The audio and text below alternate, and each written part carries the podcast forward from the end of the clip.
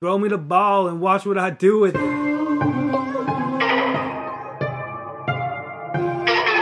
are now tuned into the Cherry Picking Podcast with your host, Andre Cherry.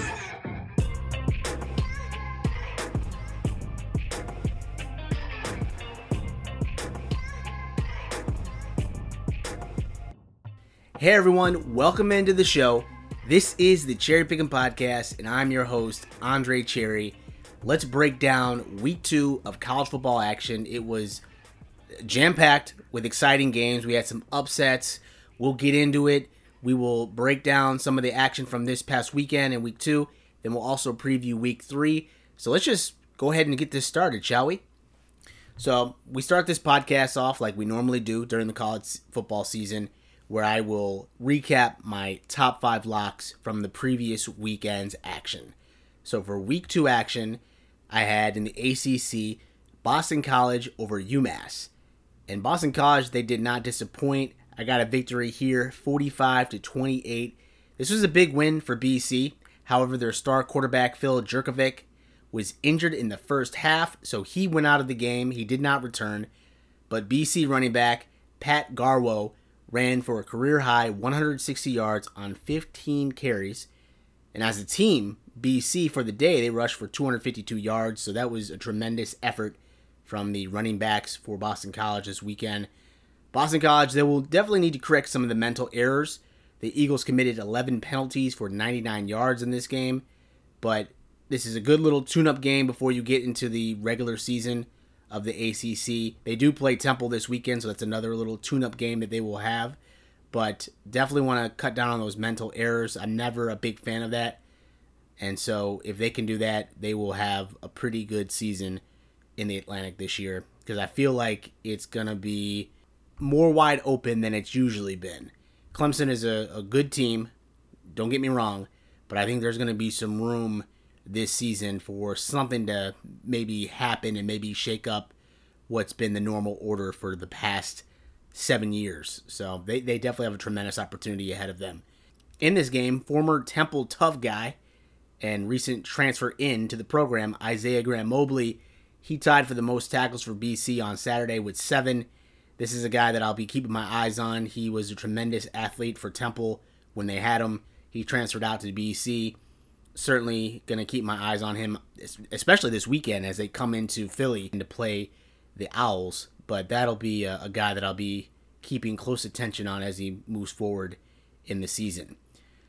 So there we have it. We got the win there out of the ACC, BC over UMass. In the Big Ten, I had Rutgers over Syracuse. Rutgers got the win 17 to 7, so I got the W there. After posting 61 points against Temple last week during week 1 action, Rutgers came back down to reality this weekend in its matchup against Syracuse.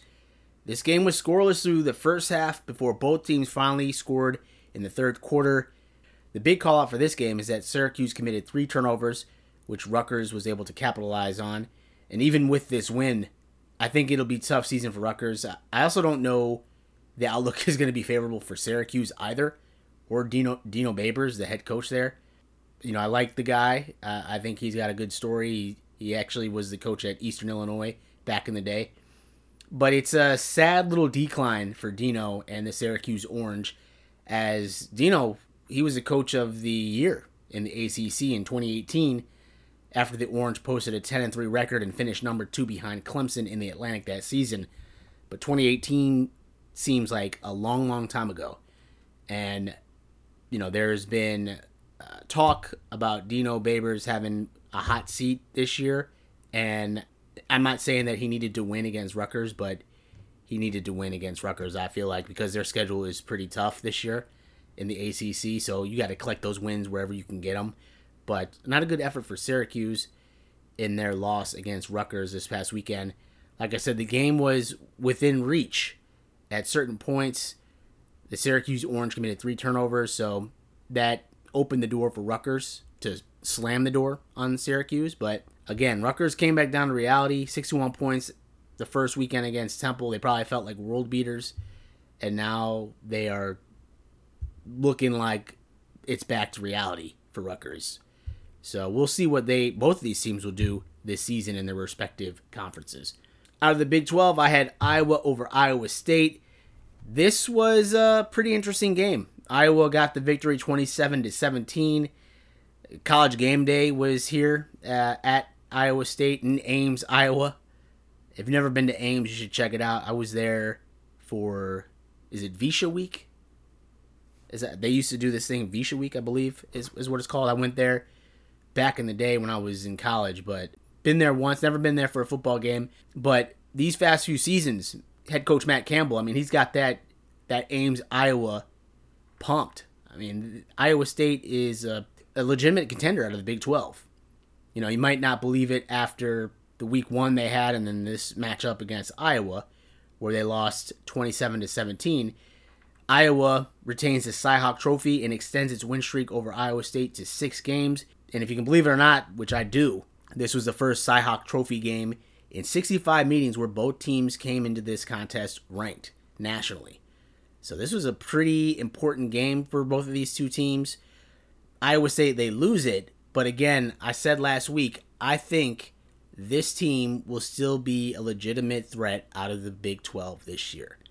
So even though you lose to Iowa, it sucks.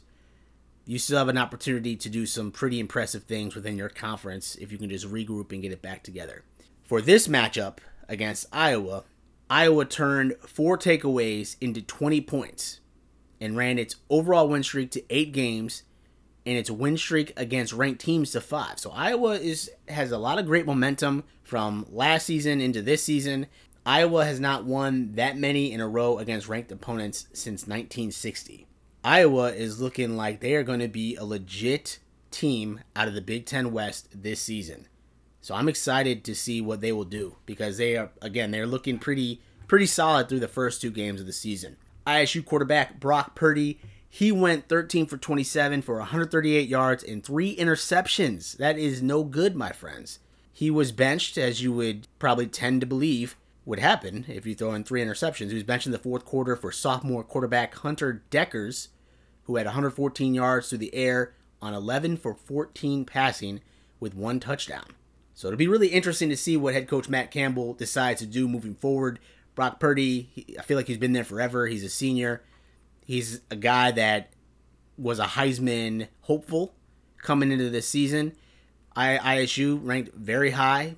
Much of the credit and success of that team, you know, can be attributed to the quarterback Brock Purdy. He was, he's played really well for that team at on a level that we haven't seen in quite some time for Iowa State. But this season, he has not looked like himself. He hasn't gotten into regular season form yet, and so I'll be really curious to see what the head coach decides to do there.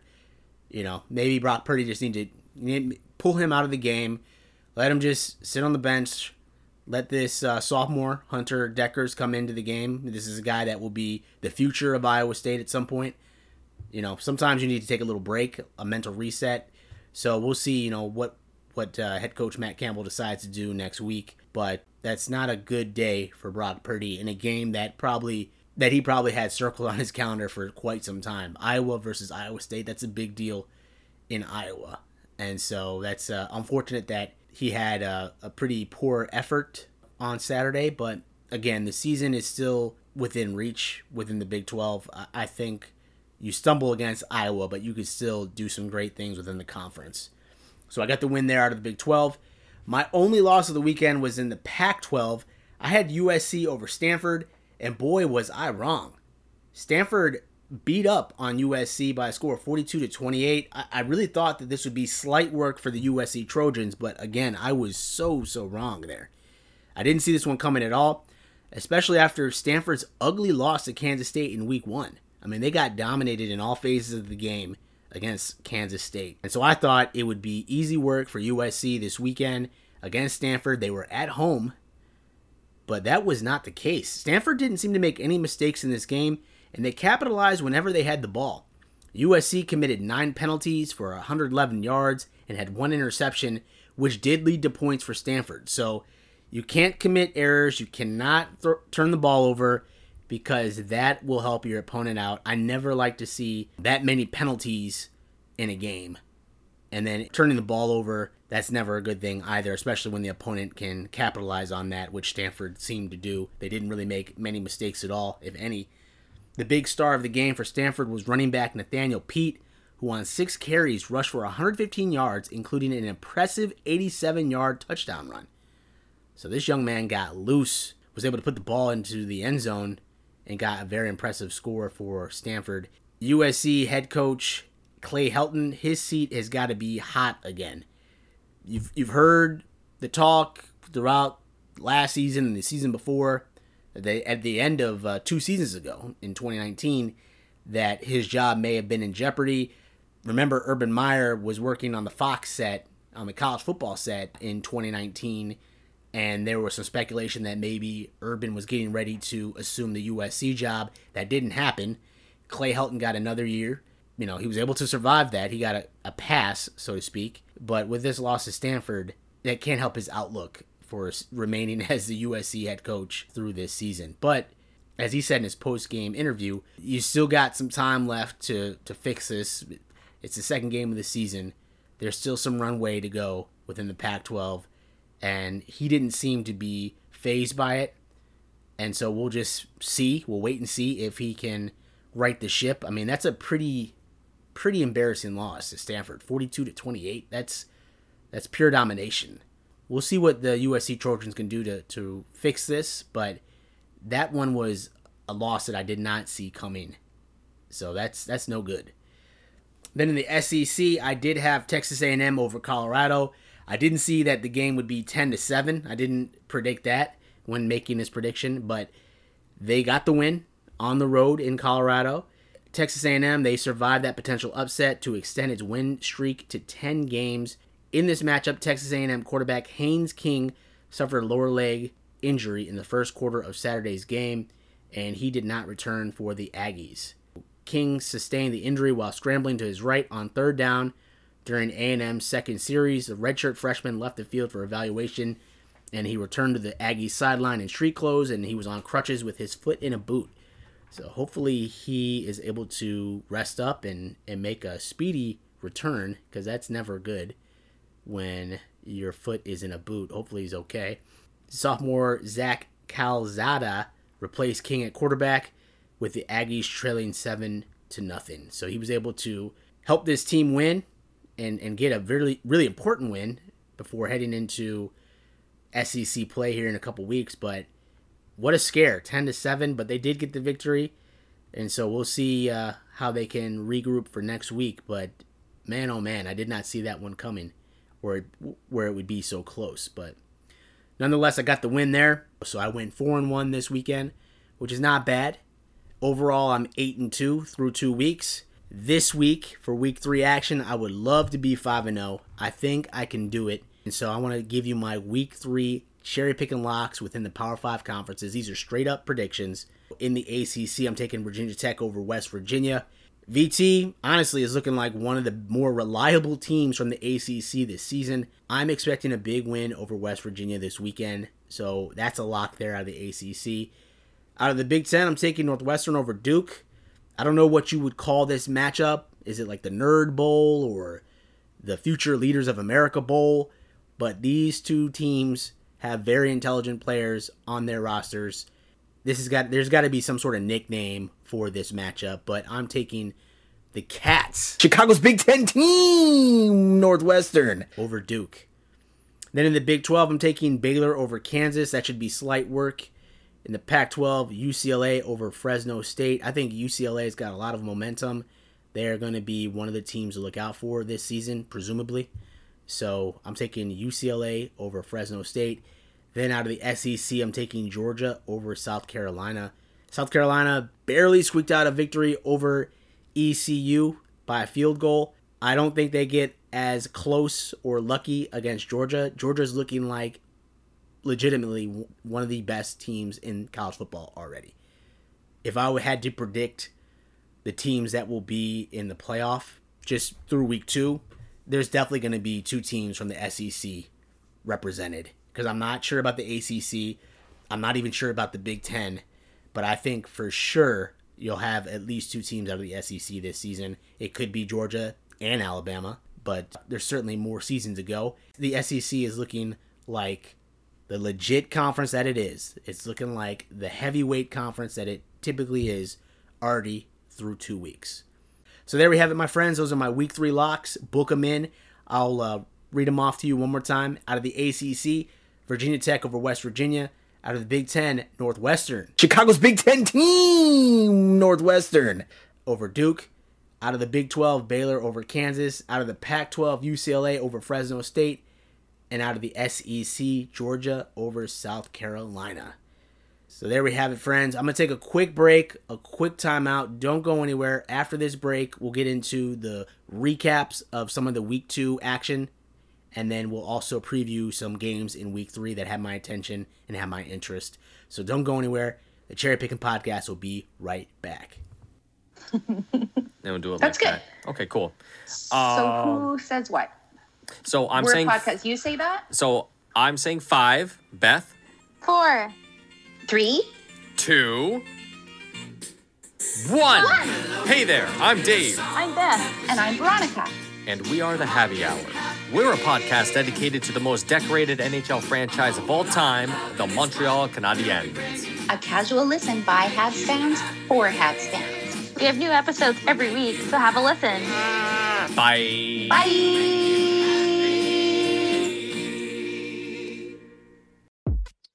Want to know what life is really like after the game is all over?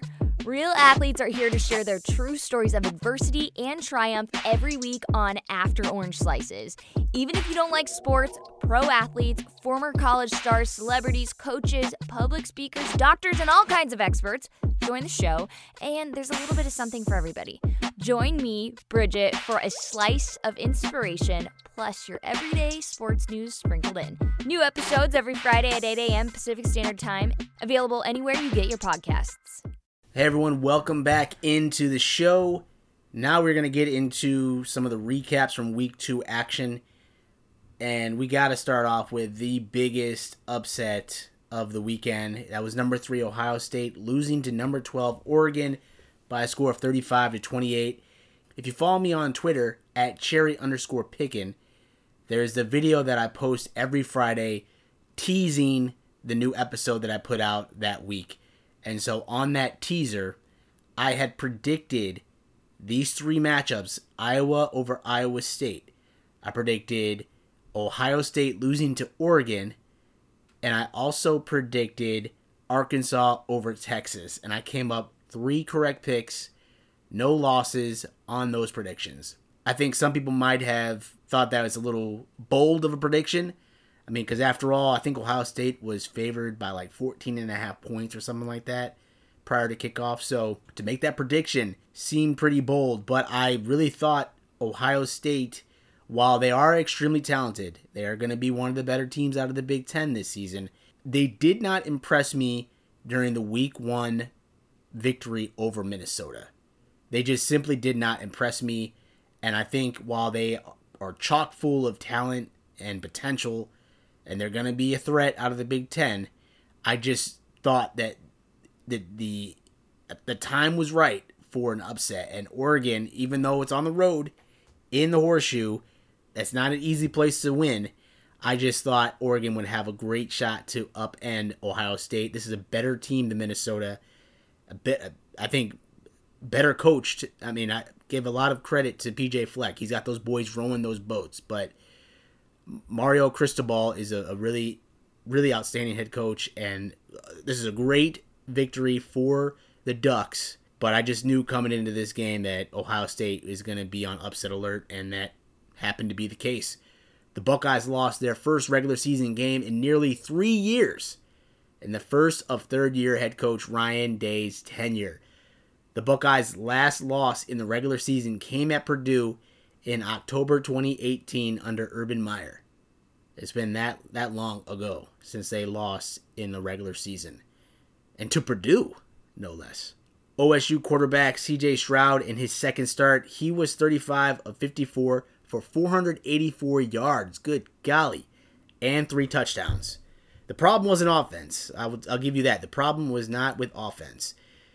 That was the, the 484 yards for Mr. Stroud. That was the second most yards in Ohio State history, just 15 short of Dwayne Haskins Jr.'s 499 yards against Northwestern in 2018.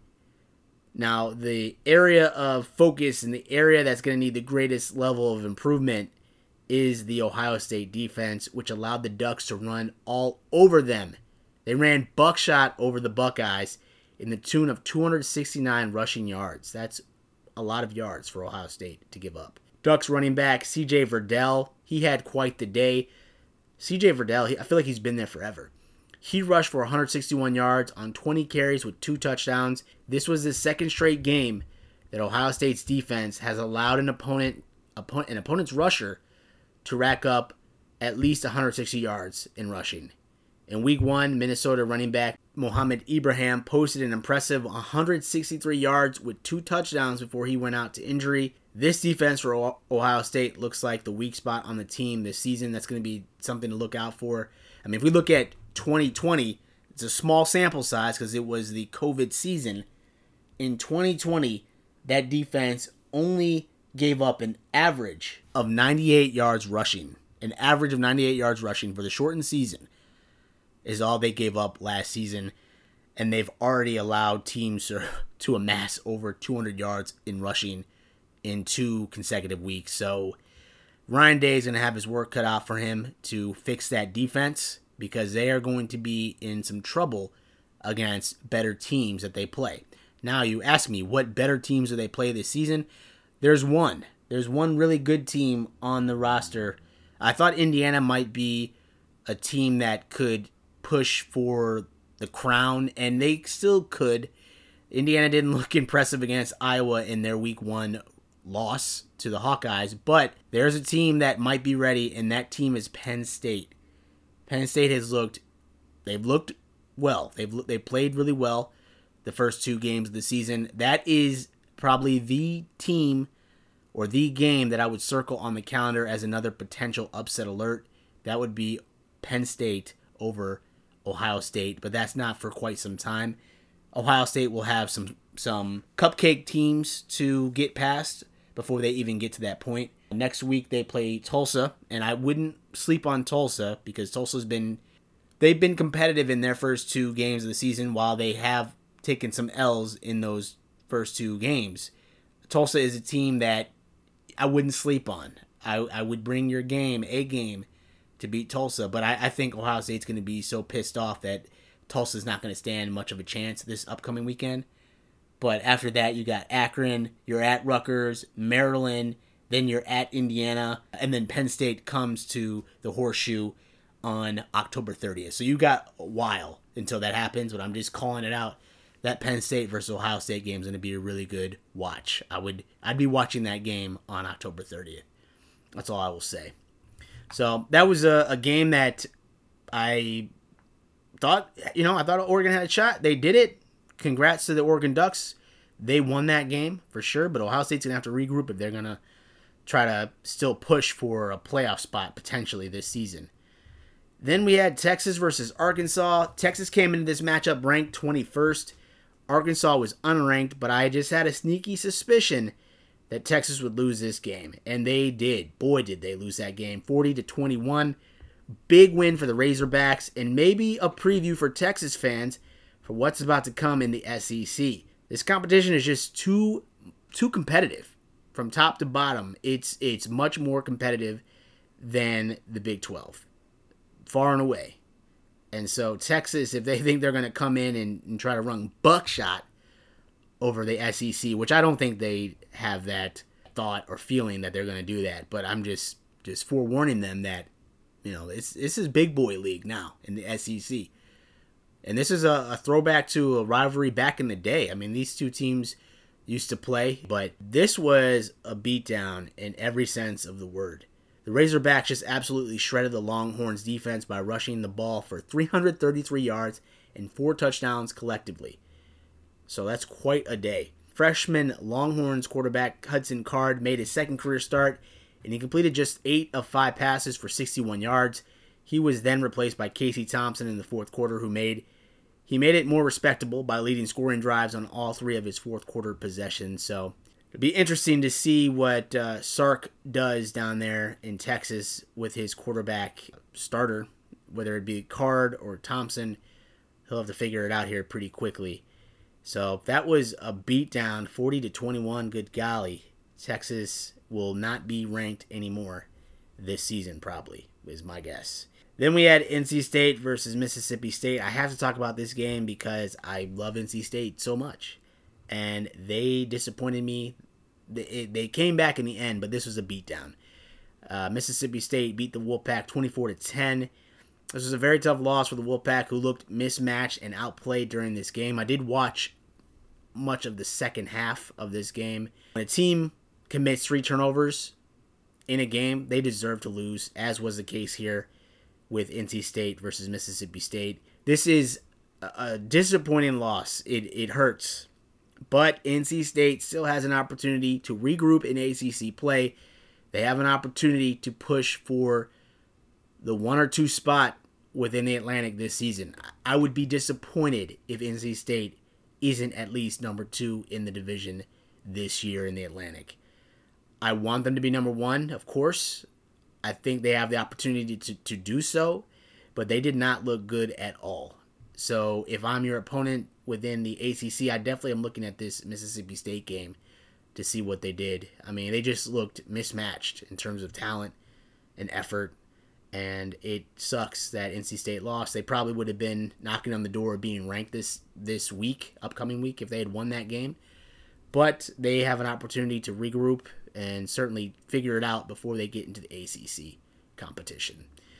So those are some other games in week two action that were really intriguing. Really, uh, really thought that uh, Arkansas and, and Oregon would have an opportunity to upset those two teams this weekend. So they did, and it I was not disappointed. I was uh, happy to see that I was right in with those predictions. If we look at week three games, some games that I, I'm really interested in, aside from my locks for week three, you've got Nebraska versus Oklahoma. Oklahoma ranked in the top five. Nebraska really hasn't done much of anything since Scott Frost has been there. Scott Frost, I'm just looking at the I'm looking at his wins and losses since he's been there and he has no wins against any ranked opponent while at Nebraska. I don't see any upset wins here. They did beat Penn State, so I may have that wrong, but it looks like Penn State wasn't ranked when they played them last season. I just, for some reason, that week one game Oklahoma had against Tulsa, where they almost lost the game to Tulsa, I just, it makes me feel as if Nebraska has a shot. I don't know that I have the guts to call it and say that it will be an upset for Scott Frost in Nebraska, but something about that game makes me feel like Nebraska has a shot to upset Oklahoma. This was their their former Big 12 opponent, Big 12 conference foe. I just for some reason I just feel as if Nebraska has a shot. And I think that's as far as I will go.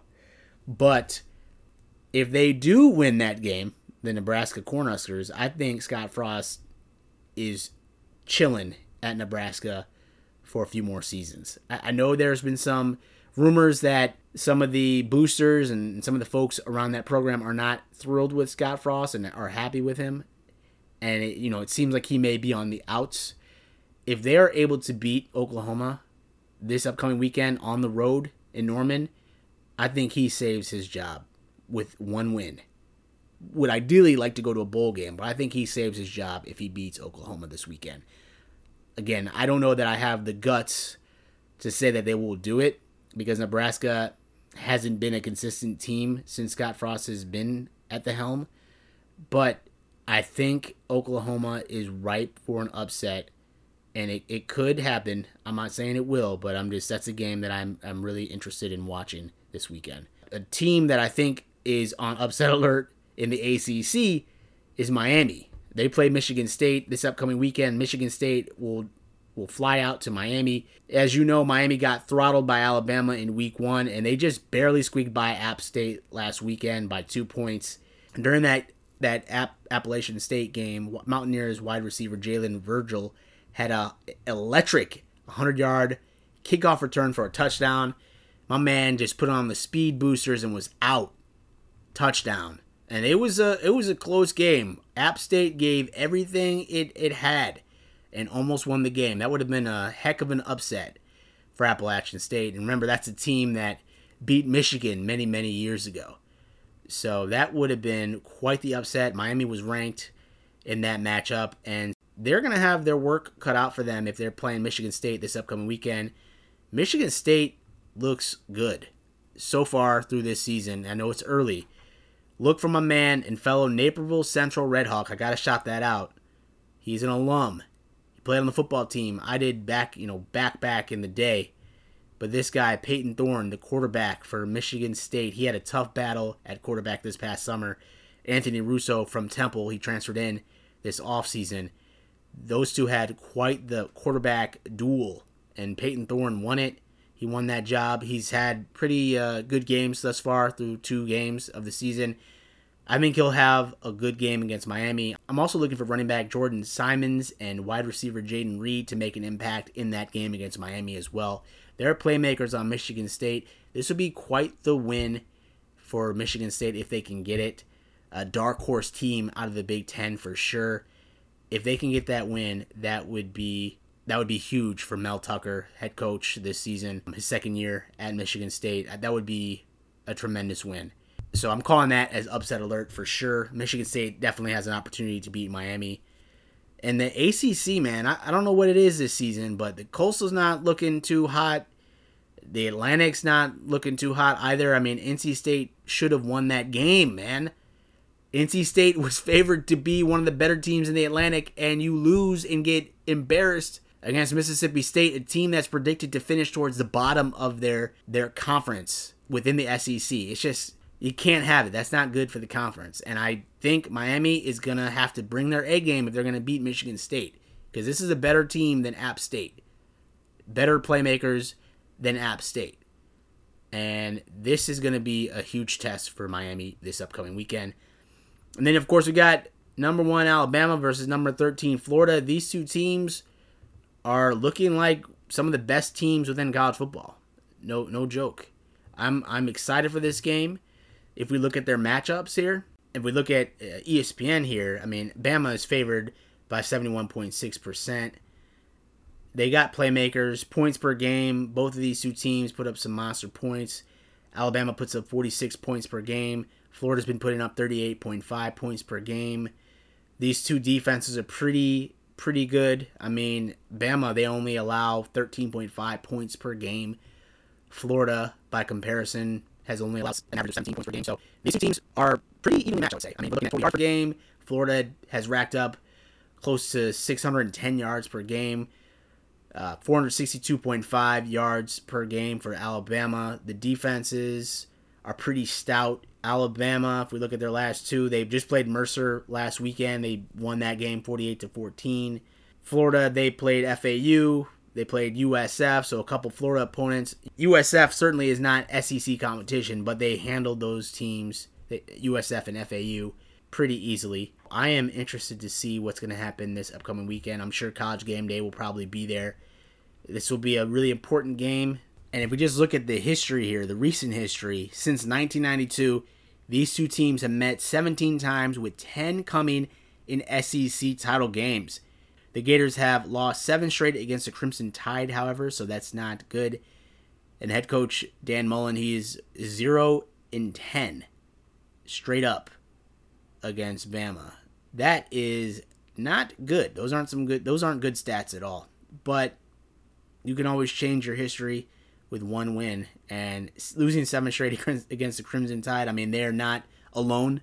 I'm sure there's a lot of teams within the SEC that have lost that many times. So Florida is not alone in that regard, but Florida has a great opportunity if they can beat Alabama this upcoming weekend at home.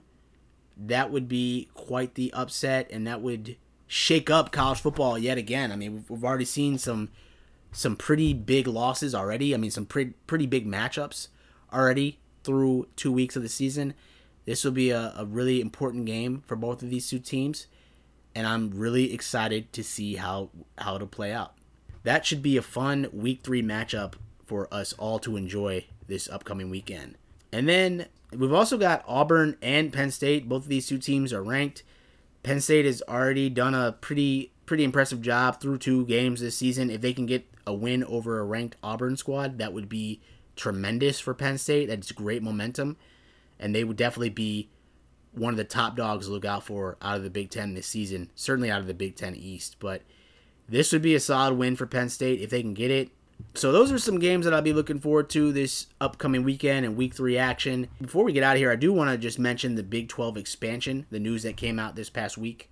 So on September 10th, which was a Friday, the Big 12 Conference moved to add Brigham Young University, Cincinnati, Houston, and the University of Central Florida, with the colleges able to join as early as 2023. So they extended invites to those schools, those universities, and so BYU will join the Big 12 on July 1st, 2023, while the other three programs, which are in the American Conference currently, will join the league no later than July 1st, 2024.